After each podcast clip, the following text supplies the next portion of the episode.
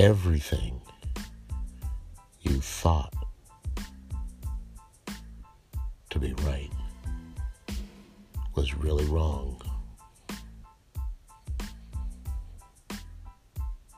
Just for a moment, step back in time and try to remember before you were born.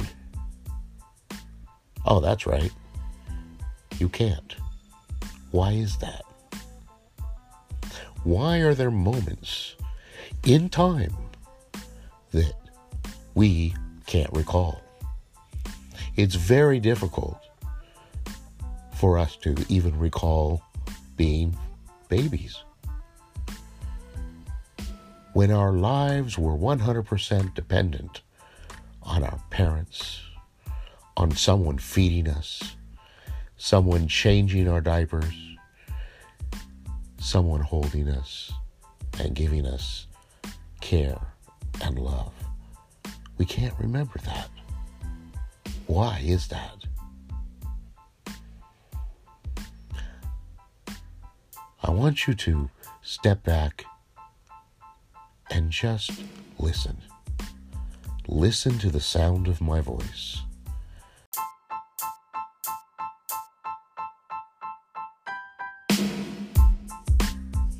To set your mind free, you must be willing to jump. You must be willing to jump into the unknown. I know it's scary.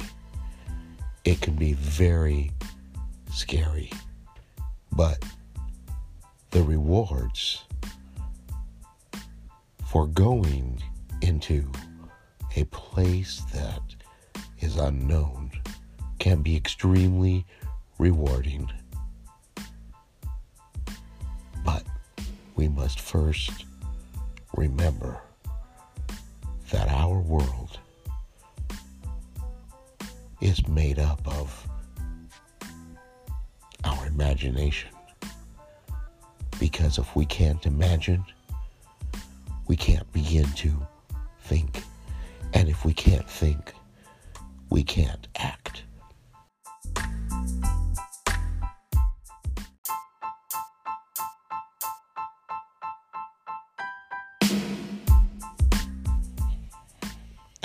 Why is this so important? Imagination. As children, we play make believe. We run around yelling, screaming, laughing, sometimes crying, all in a make believe world where everything we think about is play. Play is make believe. Make believe becomes our life. Reality is nothing more than make believe come to life. When we were first born, we're born into a dark place. We come from a dark place. And even though we often like to think that the darkness is somehow negative, bad, evil, and the light is somehow positive and good and everything we want to achieve. The fact of the matter is that the ideas presented by all of the mystics, all of the spiritual systems we find in the world. The God model is very different.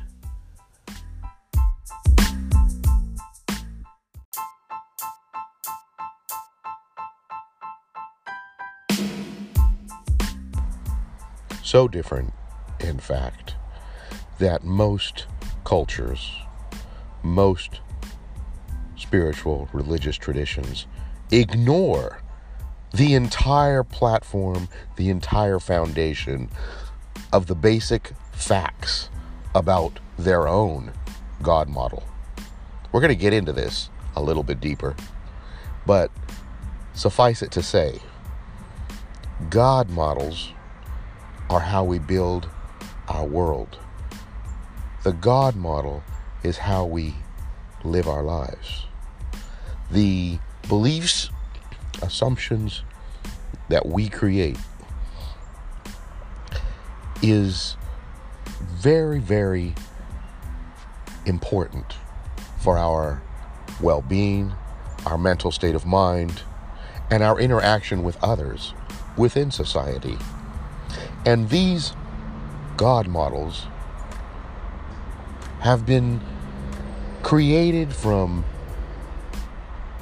our life experiences, what we've been taught in school, what our parents believed, and most of us have never questioned the foundation of why we think our God model might even be correct. So when we look a little deeper into the idea of the structure and the ideas that we carry around about who God is, what does he look like? Maybe it's not even he, maybe it's a she or an it. We must come to the conclusion that the details of our God model must come from someplace other than our own life experiences. Why? Because our own life experiences are too short to grasp or to carry all of the ideas that we carry about our own personal God model.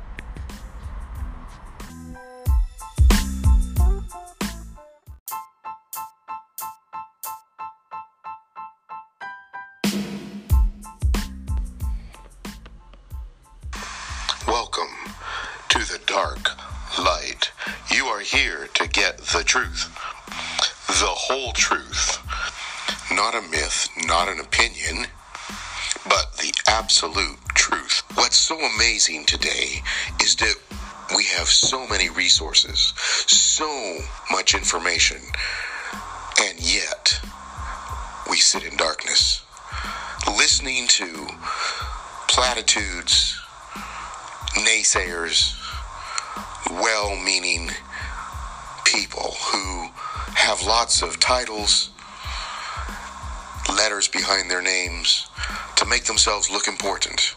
And yet, the information that they bring us is nothing but rehashed opinions about opinions, about traditions that make no sense for the next few minutes, I want you to take all of your ideas, all of your thoughts, all of your preconceived notions, and just set them aside.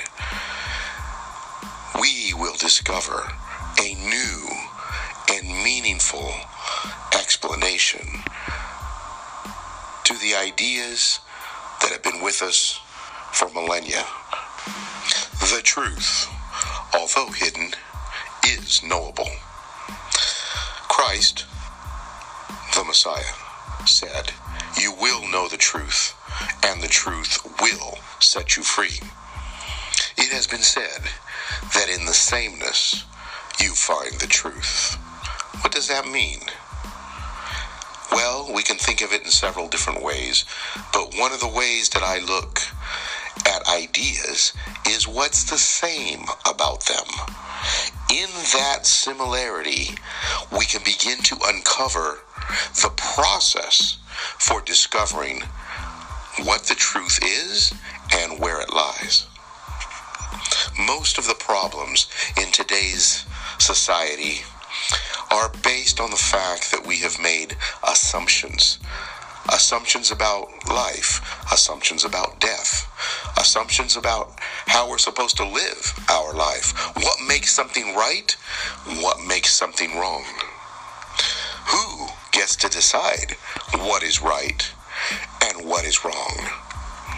In this age of self discovery, everyone is looking, looking for answers, looking for a way to live their life which is their own, looking for a way to distance themselves from family, friends, orientation, lifestyle, things that they may or may not agree with. We want to run away from the darkness and run to the light. At least that's what we say. But most of the time, we just run from the darkness into more darkness, and the light is never found. But don't despair, because there is a process, there is a way to discover the absolute truth about everything. And it is that goal that we should set for ourselves and never give up until we are able to correctly define and correctly understand what constitutes the truth. Long ago, when people would sit down around the campfire late at night, we like to think that they would tell stories. And later, some of these stories got written down. Some of these stories were passed on verbally from father to son. These stories have come down to us in our time in many, many different forms. And some of the most some of the most treasured stories have been called holy books. And we have spent years, centuries, millennia trying to understand the hidden mysteries inside of these stories. What could they have possibly meant to those who had told the stories in the first place, or to those who were listening and then didn't understand the meaning of the story. We look carefully at these stories today and consider many of them to be sacred scripture.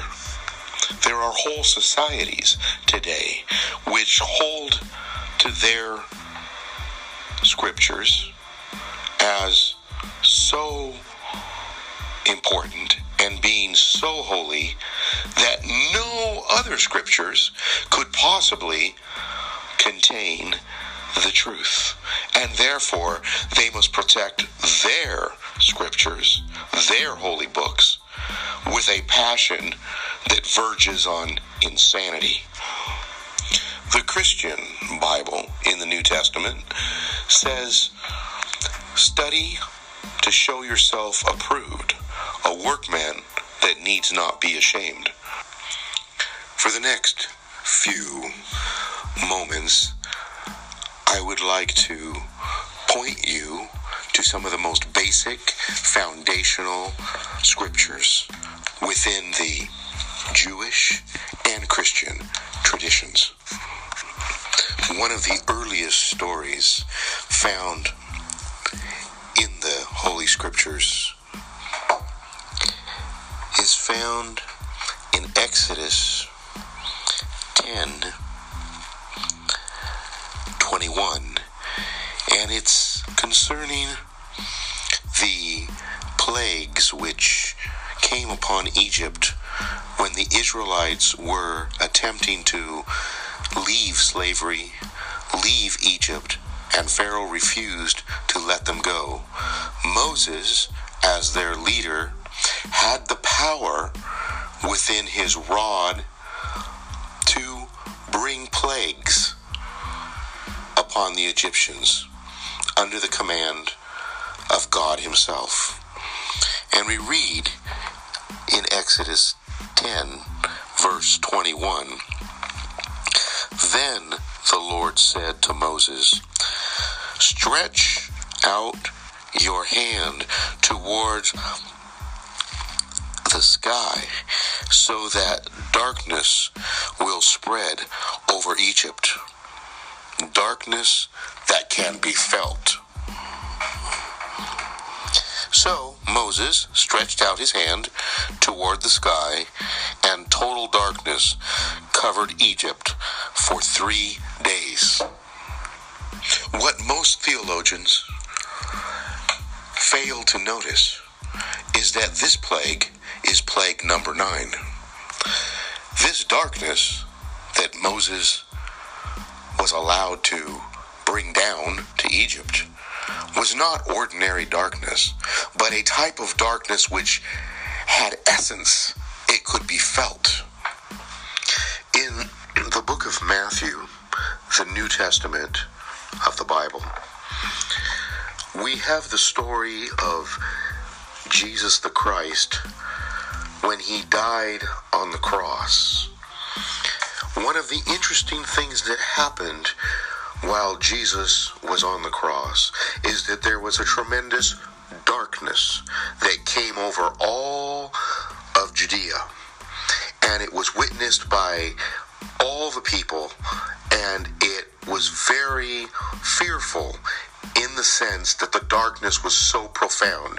And we read about this in Matthew chapter 27 and verse 45. From the sixth hour until the ninth hour, darkness came over all the land. About the ninth hour, Jesus cried out in a loud voice, Eloi, Eloi, lama sabachthani, which means, My God, my God, why have you forsaken me? So here we see again this idea that darkness is associated with the number nine, the ninth hour, the color black of the occult wisdom of the mystical number nine. It is in this same hour that Jesus breathed his last and died. All Christian theologians are taught in theology school that this presence or darkness was in fact God's presence coming down from heaven surrounding Jesus and protecting him from the gawking eyes of just strangers who had come to witness the crucifixion.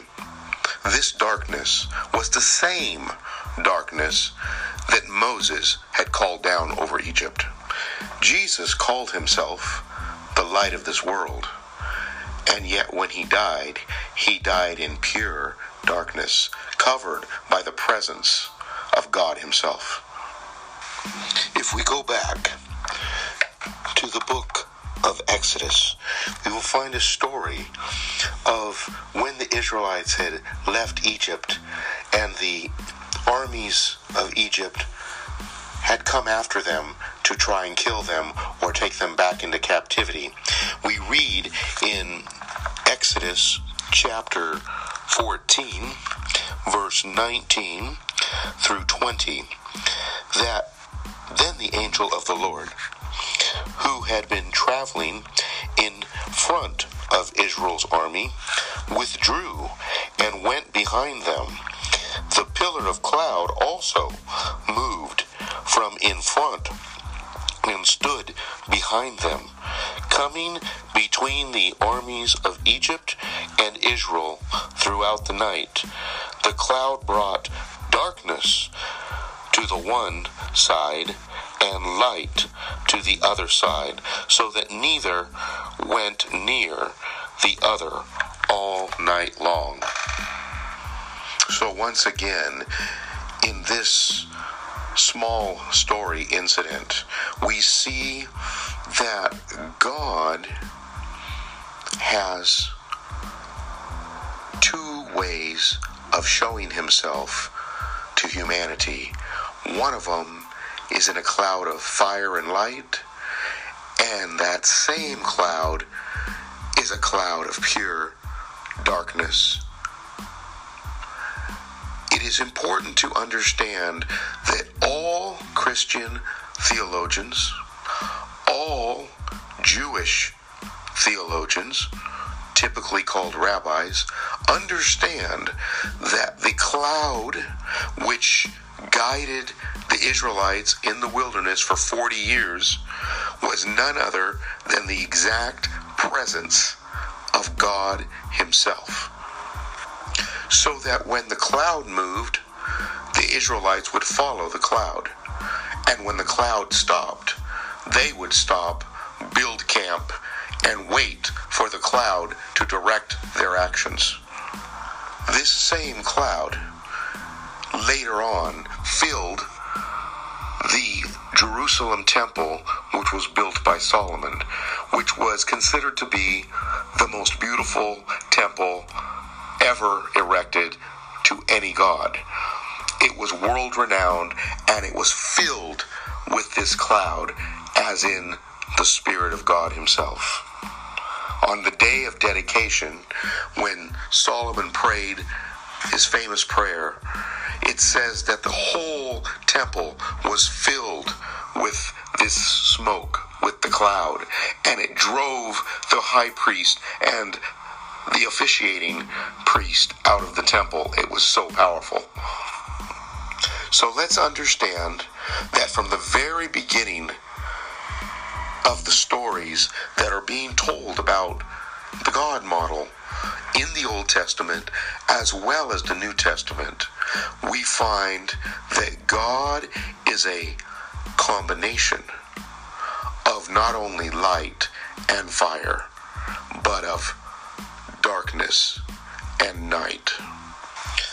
Psalms 97 1 and 2. The Lord reigns. Let the earth be glad. Let the distant shores rejoice. Clouds and thick darkness surround him. Righteousness and justice are the foundation of his throne. Psalms 18 8 through 15. Speaking of the Lord, smoke rose from his nostrils, consuming fire came from his mouth, burning coals blazed out of it. He parted the heavens and came down. Dark clouds were under his feet. He mounted the cherubim and flew.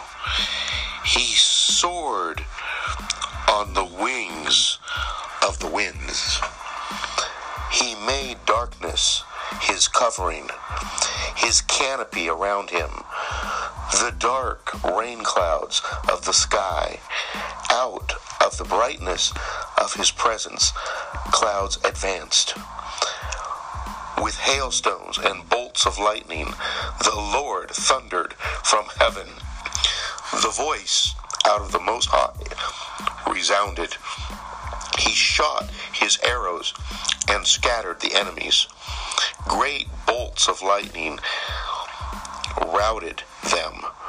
The valleys of the sea were exposed, and the foundations of the earth laid bare. At your rebuke, O Lord, at the blast of breath from your nostrils. So it is clear to see that just in these few verses from the Holy Scriptures, the Word of God, it is very clear that we are to understand the God model in a very specific, detailed, organized way. There is no room for doubt or speculation or excuses as to how God would like us to view Him. It is very clear that the foundation has been laid from the very beginning, even in the creation story, the evening and the morning were the first day. Darkness always comes before the light. The presence of God is manifest perpetually, long before the creation of light, long before the creation of the world, long before creation of man himself. Today, in our Western Greco Roman society, people are disregarding the most basic facts which are brought to us through the Holy Scriptures. 2 Timothy 4, verse 4, we read, And they shall turn away their ears from the truth and shall be turned unto fables. The word here in the Greek translation of the New Testament, which is translated into English as fables, is the word mythos, where we get the word myth. So the Bible is making a prediction stating that people will turn from the true facts and believe a myth of facts that are nothing more than pure lies, not based on the Word of God. Matthew 4, verse 4, tells us that man shall not live by bread alone, but by every word which proceeds out of the mouth of God. Deuteronomy 4:24 says, "The Lord thy God is a consuming fire." And in Deuteronomy 9 verse 3, we read, "As a consuming fire, he shall destroy them." And in Hebrews 12:29, we read, "For our God is a consuming fire." In our world today, there is so much confusion about the God models. What is God? Who is God? What does God look like? How does he act? What does he require from us? It is important that we look deep into the truth of the matter. Deep into the resources that we have at our disposal to determine what it really means to know God. Jesus said, If you've seen me, you've seen the Father. I and my Father are one. In the modern Christian world, we have a Bible which consists of an Old Testament and a New Testament. Both of these groups of writings are considered to be sacred. We must never forget that the Old Testament lays a foundation which Jesus merely uses and builds on. It must never be forgotten that the foundation which has been laid, which was laid by Christ Jesus, cannot be changed.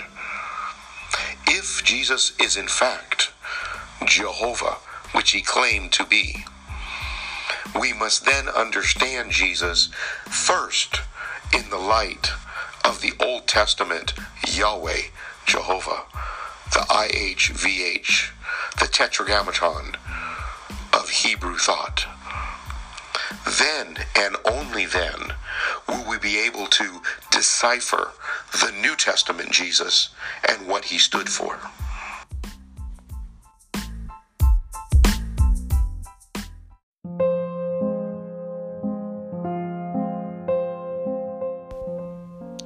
In the beginning, God created the heavens and the earth. And the earth was formless and void, and darkness was upon the face of the deep. And God said, Let there be light. And there was light. And the evening and the morning were the first day. In the Judeo Christian tradition, the creation story comes to us in the first book of the Bible, and it holds some interesting clues to how we need to understand not only God, but this idea of darkness.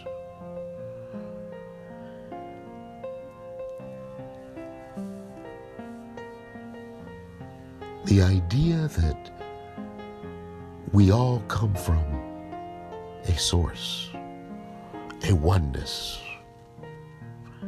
brings us to the realization that the first element that God called into existence was not darkness, but it was light. So that light is created. So, where did the darkness come from?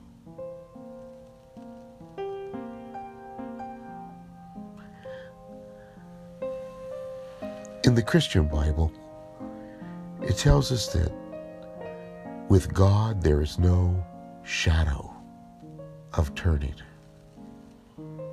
Yet, when God met Moses on the mountain and gave him the law of the covenant, he said to Moses, I will pass before you, and you will only see my shadow and yet, when Moses came off the mountain, the people said his face was so bright that they demanded that he cover it with a handkerchief. The shadow of God is brighter than the noonday sun.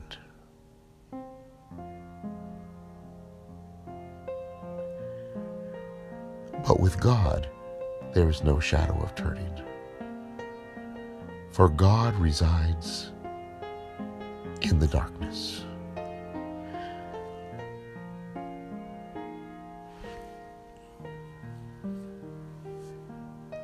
In all of the Abrahamic traditions, we find that God is not only one, but God is identified under the color black under the number nine, the mystical, occult number of all things. How do we know this? Because in Islam, we have the 99 names for God, which, when reduced down to a single digit, gets us nine. The same holds true in Judaism. For it is said that in the first book of Genesis, in the first chapter of Genesis, there are the mystical 72 names for God. 7 plus 2 is 9. The mystical occult number of the color black.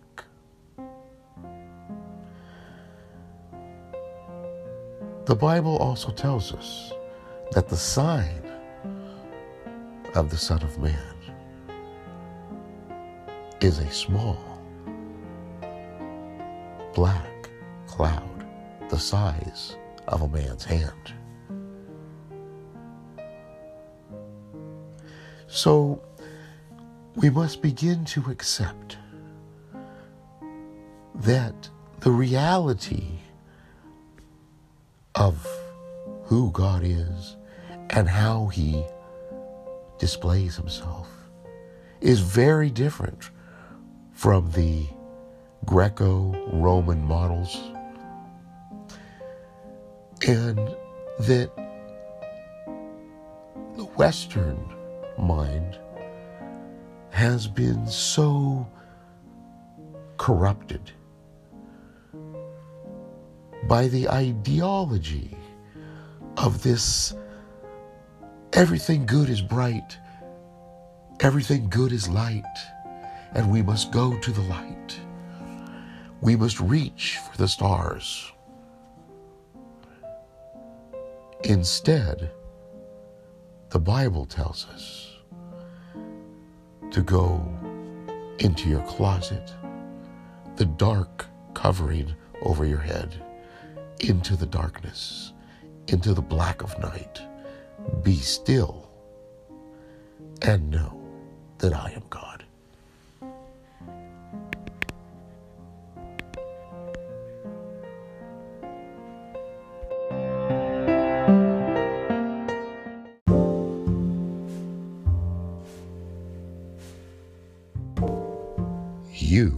Listening to The Dark Light. Thank you for joining us. Please like, subscribe, and tell your friends about the Dark Light podcast. We would love to have you here each and every day to discover the light in the darkness.